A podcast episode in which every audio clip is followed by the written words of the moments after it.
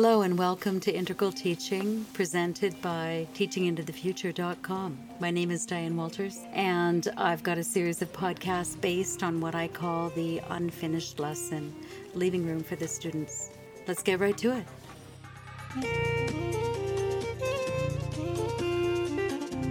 I believe that the heart of humanity is to be found through natural rhythms of human development.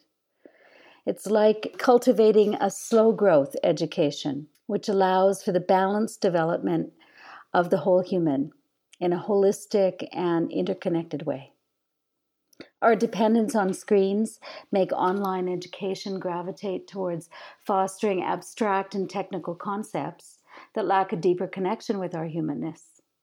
A level of technical proficiency and access to technology is required to access information which is presented in a format only loosely connected to human relationship. I believe that it's imperative to bring warmth of heart and cultural meaning to all forms of education today. Our human story will be greatly influenced by how we choose to educate our children. One of those ways is through story. Stories are our birthright and the means by which cultures across the globe have taught upcoming generations with wisdom and guidance. They're the backbone of human imagination and collaboration, these two significant traits that we've developed since the Paleolithic age. Steiner repeatedly spoke of how images are the learning point and the turning point of knowledge. That's why we work with images behind the alphabet and to create stories that teach our children to remember every subject from geography to his, her story to mathematics in many Waldorf schools. Pedagogical stories, which are stories created to affect human behavior and have been used and created for over 150 years. I know because I've collected a lot of them dated between 1895 and 1920 and our incredible insights into pedagogical development and how you can really work with behavioral strategies and changes through the story for young children. Taking it to the next level of an artistic process allows us to integrate those pictures through our inner life. So, how do we create and teach to the inner life of children, not the outer life? Is to really work with the element of the heart. Waldorf education strongly develops the life of the heart, along with the development of body and mind through artistic endeavors. The view that the actual process of becoming human, which is a work in becoming wholly oneself over a lifetime, is centered in the experience of the human heart, in all its frailties and vulnerabilities, capacities, triumphs, and achievements thinking with our heart forces cultivates the capacity for inspiration. So, what does that mean to think with our heart forces? Well, as a potter, I can say that the heart forces that are commonly held very close in the art world is a way of thinking through your medium of the art. I think through my clay. And it's a new kind of intelligence, it's a deep soul level of intelligence all mediums of artistic expression can open the child and all of our hearts and soul to an inner experience of deep feeling.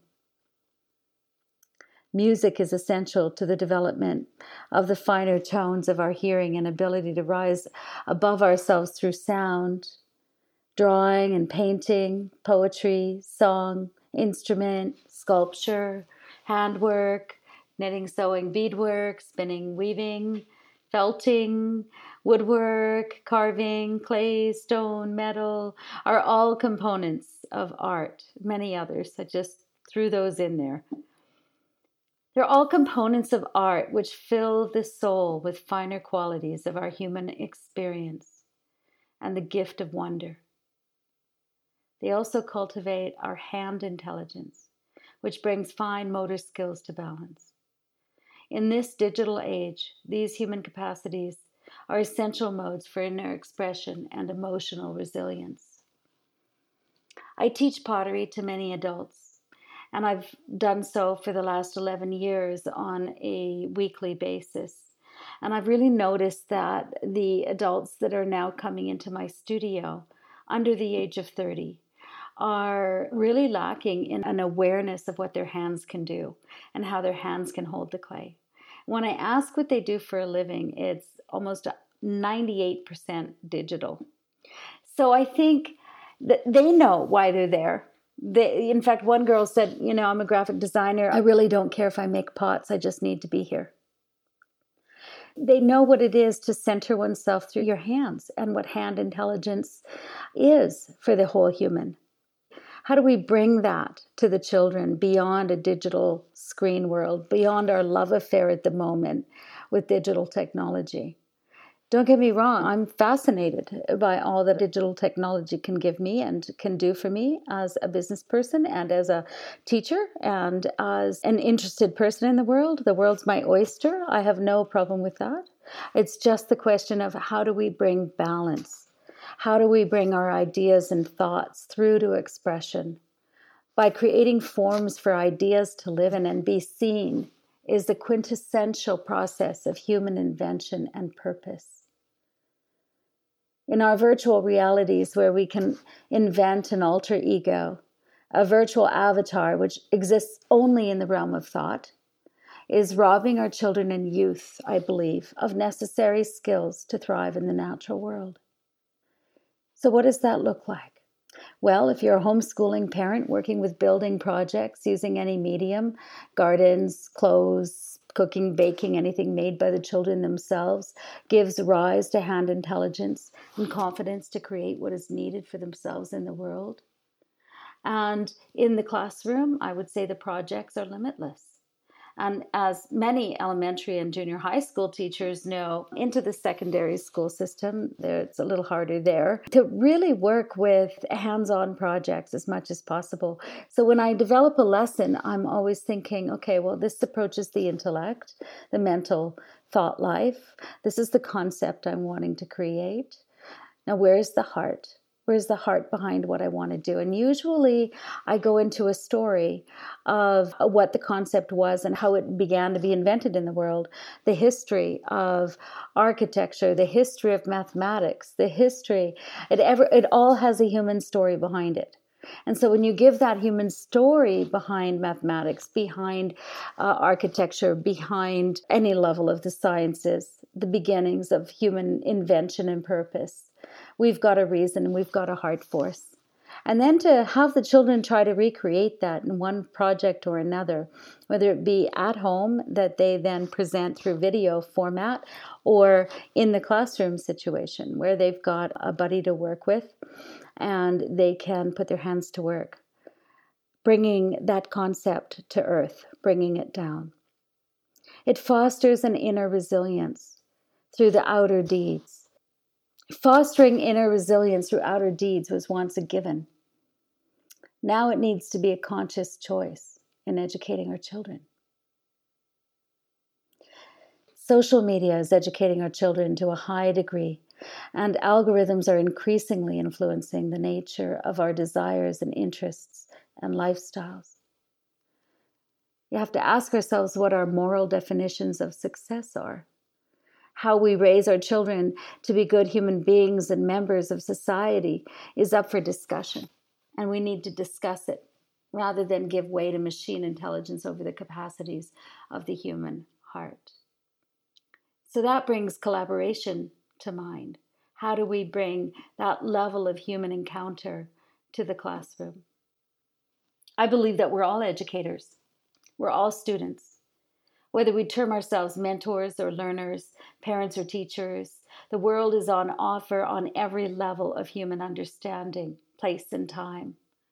We're living in a time of unprecedented change, and if we do not want to be swept off our feet or simply led by algorithms, we need to find our still point of quiet certainty in which to breathe and live and create and educate our children into an emerging future which still holds core human values at the center of our purpose and our directives. I think it's all about really being human and rising to the highest of our human striving, our heart's intelligence, and our ethical deeds in this world. Teaching into the future means building and creating deep ties and co creative relationships of belonging to our place and our time. It's a whole approach to learning, one which calls for interest, attention, and presence of mind. How can we build these deep relationships not around ideologies, but around the real world challenges that we face? I think that growing our capacities for thought, stories, stillness, art, human connection, and finding the inner voice of our spirit gives us the power to reshape the future as it emerges.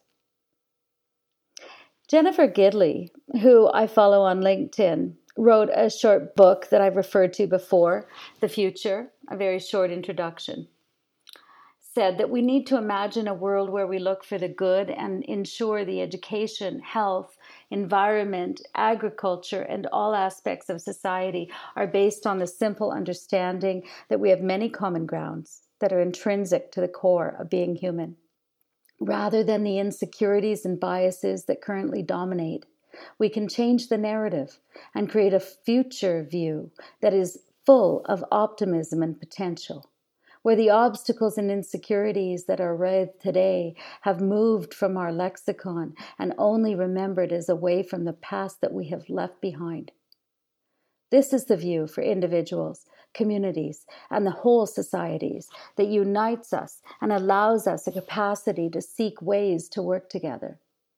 This creative, transmodern educational vision offers one way forward to consciously facilitate the emergence in children of more life promoting, integral, spiritually aware forms of consciousness.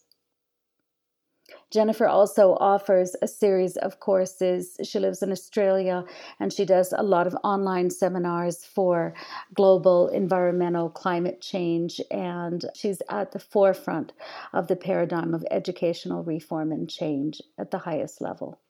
Highly recommend you try to find her. So, like the Tin Man, transcendence is within our reach. If we have the courage, I think, to write and tell our stories, about a human, heart centered world of love, belonging, and wisdom.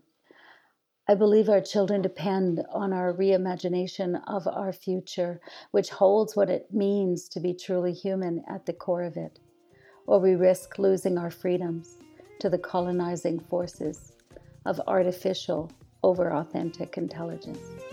Thank you for listening to Integral Teaching, presented by Teaching into the Future, and I hope to see you again.